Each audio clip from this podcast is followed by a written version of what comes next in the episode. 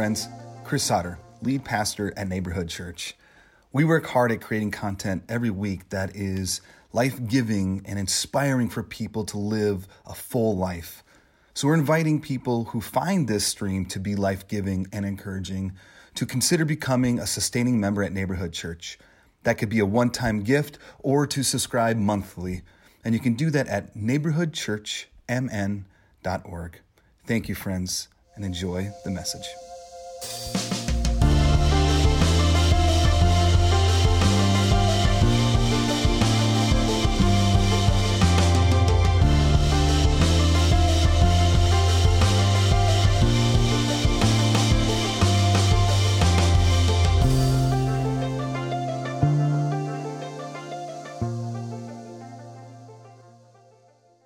All right, friends.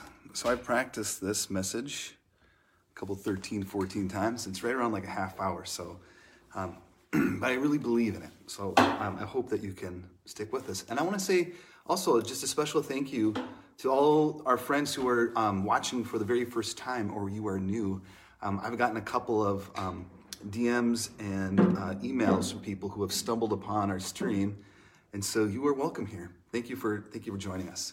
If you have not listened to the last couple um, messages, um, I introduced um, our what do you call it? Like our theme. We have a theme every year, and it's like the big idea, and we're doing it for this big idea for like the next several months. It's all about having an evolving faith that we have a God who has infinite levels of knowing and infinite levels of unknowing.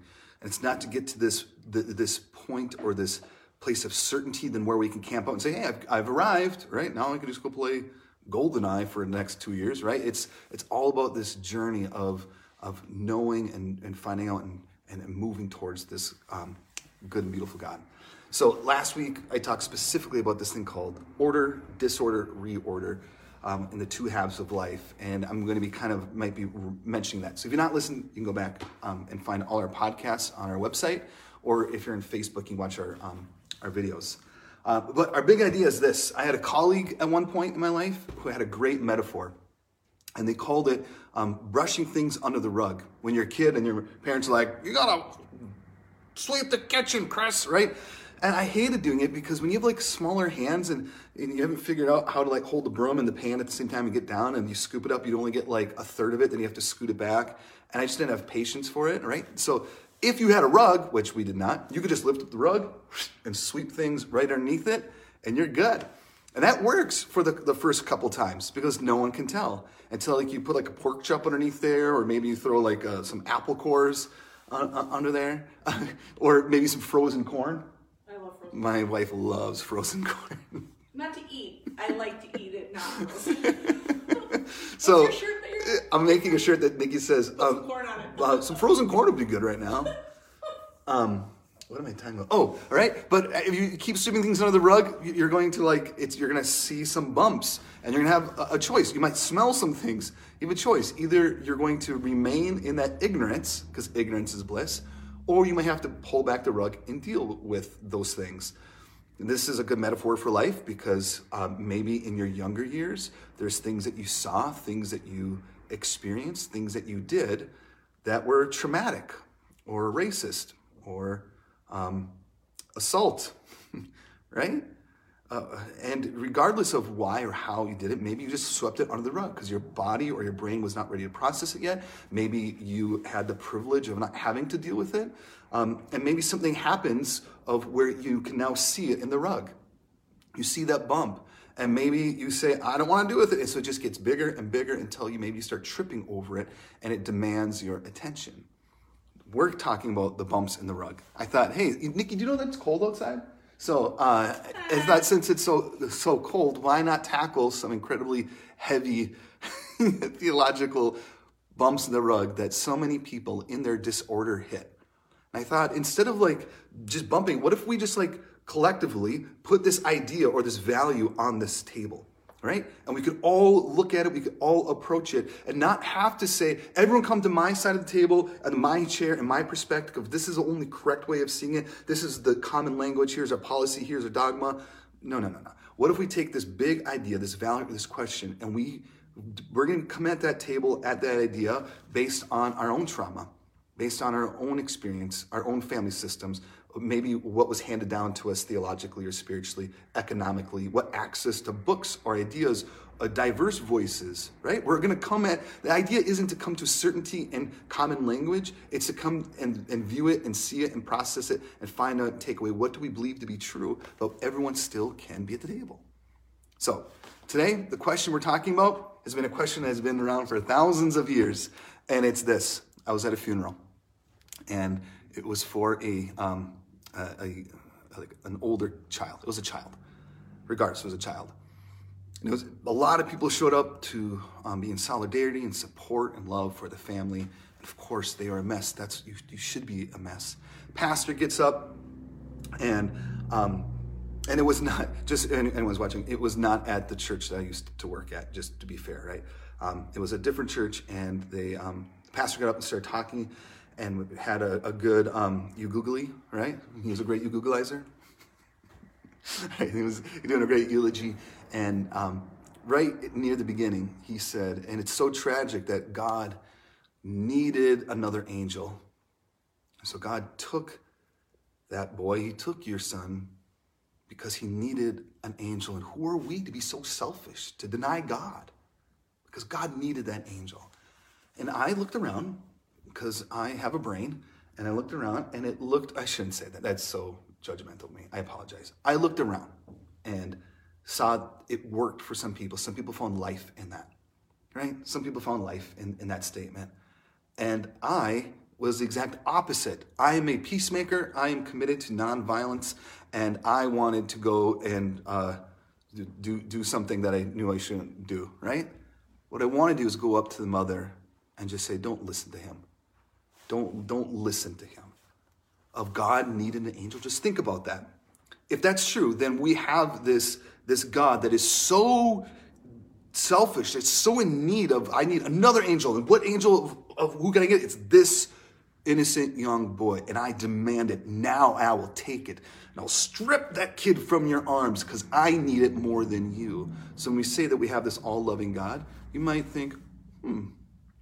So why? Why would someone say that? I could tell you why. Right? And maybe you felt something similar. You can, when we don't have answers to deep, complex questions. Sometimes we want to say something simple so we can check it off uh, uh, that, that, that thought or that stress or that pain or the uncertainty or all the depth of feelings of why would a kid die? And if there's a God who's all knowing and all powerful, how could this happen? Right? That doesn't preach well during a funeral. So, what can you say to get around that pain, to get around that, that, those tears, to get around that anger? God wanted an angel. Because you know who that works for? The pastor. You know who that works for? People who didn't know that kid very well. Because we're all like, how could this happen? What do I say? What do I write in the card? What when we go through the greeting line, what am I going to say? Right? And this is why we say, hey, if you need anything, everyone says that. Why? Because we want to be helpful, but we don't know how. So we put all the responsibility on the person who's grieving, who's hurting, saying, no, you reach out to me if you need something, because we don't know what to do. So when you say God needs an angel, is a quick way to get around all that pain. That leads that mom, leads those friends, leave those siblings, leave that dad with this idea of God took my kid, God killed my kid. That question has been around since the beginning of anyone talking about God, right? Of it's called the problem of evil. The problem of evil. Because we have statements. Maybe you don't use the word of God need an angel, but maybe you've used this word before. You got the promotion. You, you prayed for a promotion. You prayed um, for someone who is ill or sick and they get healed or they get well, right? Or uh, you pray for a friend. You pray and you find someone who inspires you. you. You get into that program. You get access to that information, whatever it might be. You're going to say, yes, like God is in control. Why? Because we say God's in control when positive things and good things happen to us. But what about when not good things happen? Is God still in control? Right? That's the problem of evil. If we have an all powerful, all knowing, all loving God, all three of those things can't really exist at the same time. Because if we have a God who's in control, okay, was God in control um, when you got bullied in junior high? For like two or three years, those same three people mocking you, hitting you, making your life miserable? Like, did God will that to happen? Or did God passively sit back and allow it to happen? Can God stop it? And if God could, why didn't God? Right? And the obvious one is what about genocide? Okay, what about um, COVID being racist? Right? That's evil. right? I read just, I mean, I heard about this. So like, COVID's not racist, right? It's not like COVID's like, let's get out of this white suburban area and let's go over here, all these people of color. No, COVID's not racist. Our healthcare system can be. Why do more people of color um, being impacted by COVID, you know, disproportionately more than white people? Well, our system, right? Like as a white per- person, people can hear me, they can believe me, they, they know more of my story, they could. So that's evil. That's a system of evil, right? A problem of evil. What about mudslides? Why can th- this town where people live and there's mudslide and hundreds of people die? What about the forest fires that took the lives of people? Did God enact that to happen? Was that because some woman ate an apple while standing next to a talking snake? Is that why? Right? What about cancer? What about violence? What about sexism? What about patriarchy? Like, there's, I mean, how far, what about, what about school lunch debt? Right? School lunch debt. Like, we get a text every month, we owe $11. like, ah, we got to do it. And when Nikki and I are like, hey, hey, did you hear? You hear? $11, right? But th- that is, there's an actual thing of people who owe hundreds and hundreds of dollars because the school keeps charging them for money that they don't have. Right? There's all these systems, there's all these um, acts of God, there's all these atrocious, horrible things. And what are we supposed to do with it?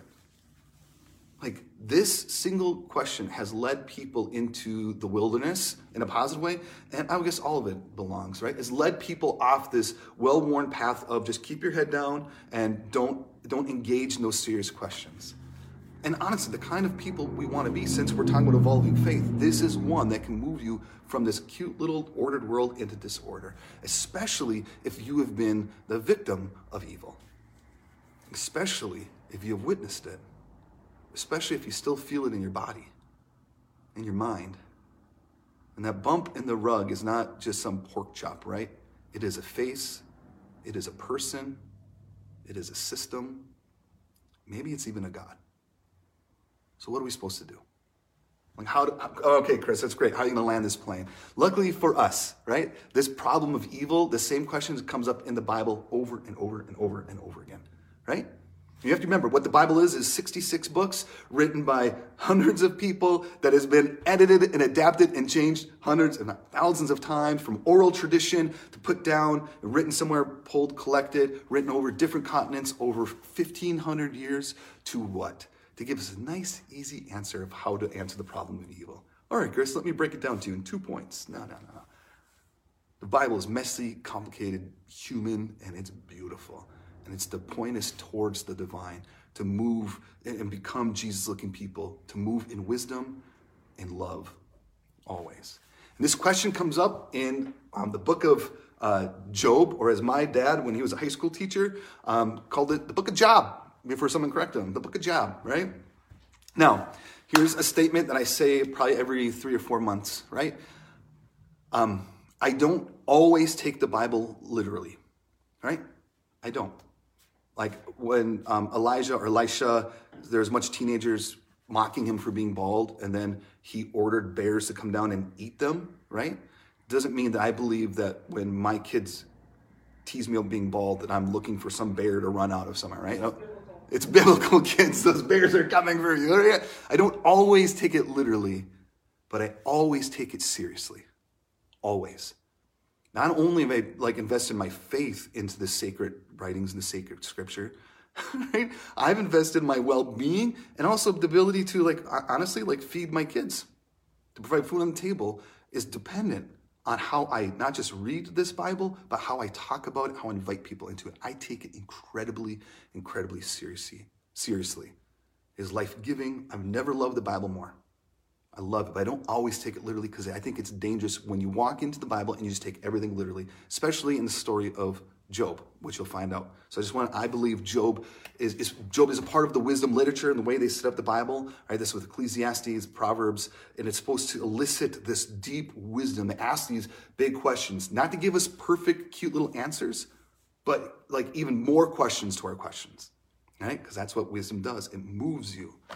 So here I'm going to give you the headline versions of Job right? I'm going to give you way too quick. If you've not read it, I highly encourage you to read it. The poetry in it is moving and inspiring. And the questions that Job's um, friends ask are probably ones that either you've told your friends or your friends have told you. So, um, uh, here, here's the story of Job. God is at some sort of conference, almost alludes that there is other deities there, right? They kind of set the table for this. And of course, at this table, there is, or at this this this meeting is um, Satan is really how you're supposed to say it. You're welcome, right? Satan, to not weird everyone out, is at this table. And Satan approaches God. Satan approaches God. And nowhere do they allude that this is the Satan's like, oh, the devil, burn everyone, you can't beat the devil, right? Like Satan means um, deceiver, right? means like I'm gonna move the lines. I'm gonna, I'm, I'm going to expose some things that may or not be true, but different from what you were before, right? That's what Satan does. And Satan approaches God in this back room at this table and says, Hey, there's this guy named Job that you find to be righteous, you find to be good. Hey, what if you just like let give me access, allow me? You know, I got a couple things up my sleeve, right? Uh, I can do. I might be able to persuade him, right? And God says, No, he's righteous. And Satan's like, No, I think I, I think I can expose that maybe he's not this uh, perfect person that you think he is. And God goes, No, yes, I will. I, I believe in Job that he is a righteous man. And so I will give you access, Satan, right? To do whatever you want. You, you just can't take his life. So let's let's just pause there. Right here, if you take this literally, then there is a God, our God, who's in some back room with the with Satan and making handshake deals of, hey, you can actually go. And what does Satan do to Job? Kills his family, gives him boils, right? Kills his livestock, his wealth, takes everything away from him right? That means there's a God up there who's making handshake deals with Satan about the lives of the people I love and God. Is that is that the purpose of of, of Job? Was the author writing that, or was the author telling us a bigger story like a parable that Jesus did? To take a bigger a bigger story, to ask bigger questions, to be able to insert ourselves into this story so we can move in wisdom. That's what I hold on to believe. And so, all these horrible things happen to Job. And what, what Satan is getting at, right? I wrote this down. It's called something the retribution principle. This was alive and well in the area of the in the era the area and era of when Job was written, right? Because there is not just the Hebrew people, but there's all these other people who have their way of viewing the divine and, and God and how the gods work. And retribution principle was that um, if you do good things to God, you do the right things, then gods will give you good things right? So if there's wealth or health or prosperity, or you get to live in Chub Lake, clearly the gods have favor in you, right? But the opposite is true as well. If you have, if you do sinful things, if you go against the way of gods um, or God, then bad things are going to happen to you. So then you could take the truth to be anytime you see suffering, anytime you see um, um, sickness, uh, anytime you see poverty, clearly you did something wrong. Clearly, the gods are against you. So we see this in the Gospels where um, someone goes up to this guy. I can't remember if he's paralyzed or blind. I apologize, right? And they say, What did your parents do? What kind of sin do they have where it's leading you to have this illness, to have this sickness? Right? Like, this is not very uncommon to today. Why is this happening to me? Right? I, what, God, what did I do wrong? How do I fix this? And Satan is trying to expose that this is who Job is. The only reason that Job is worshiping God is because God is giving him, or God is giving Job good things. So as long as I keep playing this system, I'll only worship God to get more things, pretty much to feed my ego to make sure I'm okay. So when all the bad things start happening, Job's friends start saying, What did you do, Job? Look what happened to your family. You have boils on you. What did you do? God is causing this. And Job, because he is a man of integrity, continually says, No, my God would not do this to me. And they even get to the point of they're saying, Fine, but just confess. Just repent. Why? Because then you can get back on this righteousness gravy train where you might get more of those things back. You'll get your wealth. You'll get your, your the people you love. You'll get your reputation back. Just go and do it. And Job says, no. It comes this culmination in um, chap- chapter 28 and Job 12 and verse 20, where Job asks the question, Where can wisdom be found then? Right? All my friends are saying these things. How do I know where I find this deep, sacred wisdom? And God answers. And there's, it's so beautiful. It's almost set up like a trial in three different acts. It's, it's so good. And eventually, God says this at the end God says, All wisdom can be found in me. It's like you, you want to know why all these things happen. You want to know what's going on. He goes, First, what you need to know all of wisdom is in and of and through me. So then Job says, then why? Why did all these bad things happen to my family? Why this evil? Why these horrible, atrocious things? And God pretty much remains silent. Almost as if implying, it's like it's not your job to know. Which is kind of like uh, lands pretty much where we started. So, what is the big takeaway? What are we supposed to do with this? Why, why God needed an angel? That's why this happened, right? Here's, here, here's the big takeaway from Job. The first thing is, right, is we might not always know the why, but is the purpose of our existence, the purpose of what we're doing is to find out the why? I would say no.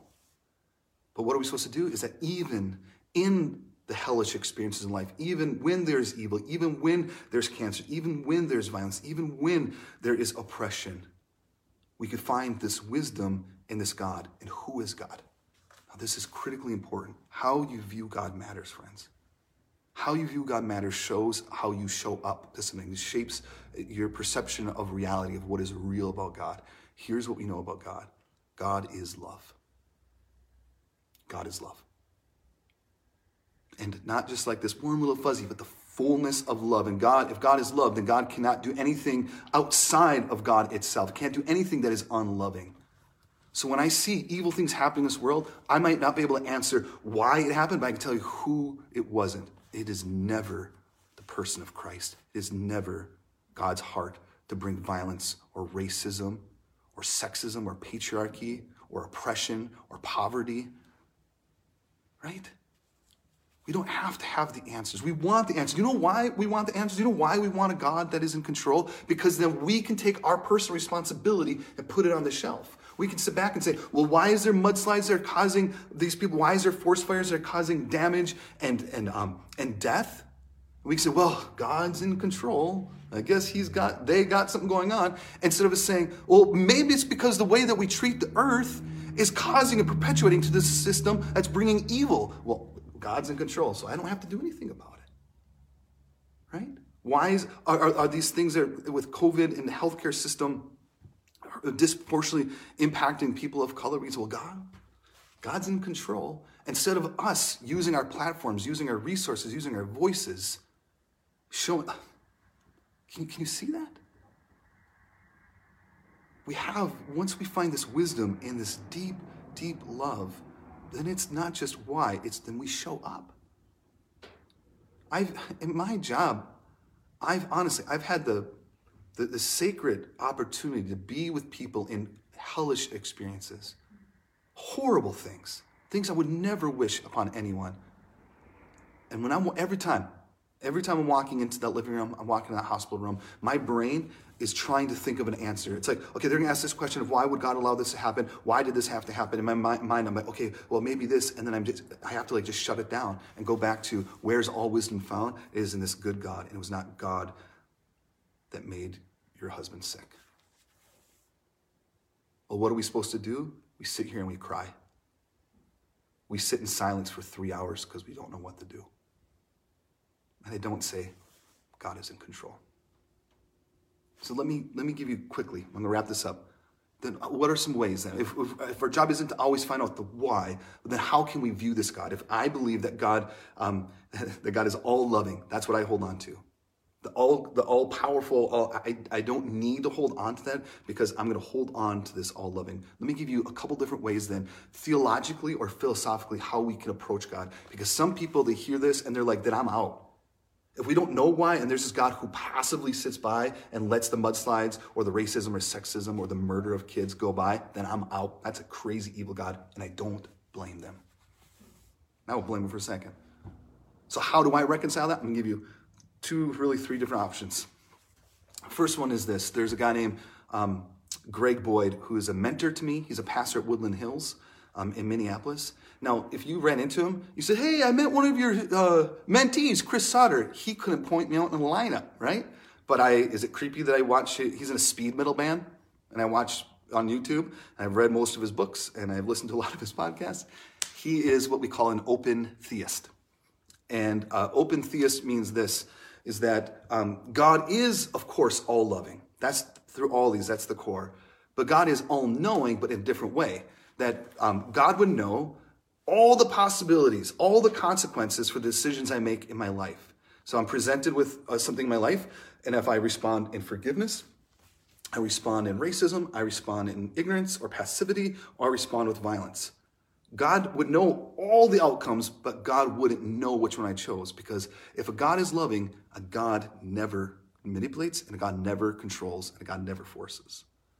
Right? So all the possibilities, but God's knowledge is still limited because doesn't know what I'm going to do. That's called free will. The opposite end of this would be Calvinism, and Calvinism has some some beautiful people and some amazing conversations. But essentially, what they would, what they would say is that before even time existed, God predetermined, predestined people to go to heaven and people to go to hell, right? And they would say, Well, Chris, you don't know. So you're going to respond to the gospel. You're going to respond in taking care of the poor. You're going to respond to loving your neighbor as yourself.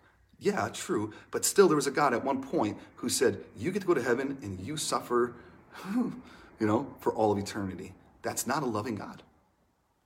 I'm, I'm, I'm sorry. I just, I, I don't see it that way. God never controls, never manipulates. What does a God always do? Right? What does love always do? And we see in the person of Jesus. Always, always, always includes, always restores, always redeems, always empowers, right? always liberates through food, through health care, right? Through validating. And I say always includes, Jesus invited people, when he'd show up and teach on the kingdom of God, the people who already were aware of the need responded. And the people who were the oppressors, the people who liked the system because they benefited from the system, they killed Jesus for it. But Jesus still invited, Jesus still included, right? So, another way of looking at it then, this is one, it's called process theology or process um, philosophy. And this is something that's been around for a long time. I just discovered it, and words and things I've been thinking of, they had language for. And essentially, you've heard me say this that, um, that God is in all things. That's pantheism, um, that God is in all things. If that's true, then everything's connected. If everything's connected, we all belong. That in all of creation, in the universe, in the stars, in quantum physics, all of it, right? The basic building blocks of human existence, the divine is in that. And so if God is never going to force, God's never going to manipulate, God's never going to control, because that's what love doesn't do, right? Then how is God reenacting this kingdom? How is God using to make all things new, to bring liberation in all things? You. God's going to use you. Process theology is if we're in relation with all things, then God is going into relation, in process with me, this earth, to bring out this deep love, to bring out this resurrected life, to bring out new life everywhere we go. Because God doesn't need to be in control of all things for love to shine. And we can show up against evil, we can show up against injustice, we can show up against climate care that is destroying communities, countries, lives, economies. And who is God going to use? You. So this is where I end. I, I brought up so many things. And we're, again, if you are just hopping on, um, our Zoom link, I believe, is in the comments. I'm pretty sure that Bree, if you're watching on Facebook, is on there, or you can find it on our website, neighborhoodchurchmn.org. At about like five after 11 is when um, I'll hop on that Zoom call where we can talk, ask questions, and process. But where I end is this. To my friends, with the bump in the rug, that bump is still there. And maybe to that trauma, maybe to those questions that you were ashamed about, like maybe you got too cute of answers or you got horrible answers. Like, well, maybe you shouldn't wear low cut shirts. Right? Maybe you shouldn't have been walking at night. Or someone said, you just got to, God uses all things to bring to his greater glory. And you're like, but, but that was my kid. Right? And you're, you're carrying with you those words. You're carrying with you that shame, that judgment. You're carrying with you maybe that judgment from God, that you believe that judgment's from God. Or maybe you blamed yourself. What did I do earlier in my life that led this pain to be on my kid? I For that, I'm sorry. That is a pain that I cannot rescue you from. But you are not alone. That I do know. That this is a place, this is a holy, sacred space of where we could take those lies, we could take, I will not swear on camera, we could take those things and we could throw them. We could throw them out and say, because in this place love lives, in this place God reigns. And what is God? God has this deep wisdom in this deep, sacred love. And I choose to breathe that in. So you're not alone. You are not alone. Let me pray. So, God, we love you. And I thank you that even, even I didn't give answers to barely anything. But even in the question, even in the process, even in the talking, even the thinking, that you are there. And that is not a threat to your goodness or to our goodness. And I ask, God, that we would continue to be a people that fights for justice. And maybe we have some answers for the injustice, and maybe we, regardless, that we show up in love. We do not sit passively by. We use our brains and our intellect and our theology but we use our bones and our blood and our hands and our money and our social media. We use our cars, we use our casseroles, we use our art, we use our tables, we use the, the music, we use all of it to include all of it to push back against the evil and say, You are not welcome here. Because we choose you, we choose wisdom, we choose love. And I pray for my friends who are suffering. I pray for my friends who are the victims of this trauma. They're victims of this evil in their bodies, in their families, or in their mind. I ask God that you will use us to bring life to those people. We love you. Amen. Wow, that was a lot. I'm so thankful that we get to be a place where we can talk and maybe we have more questions than answers. And that's not a bad thing.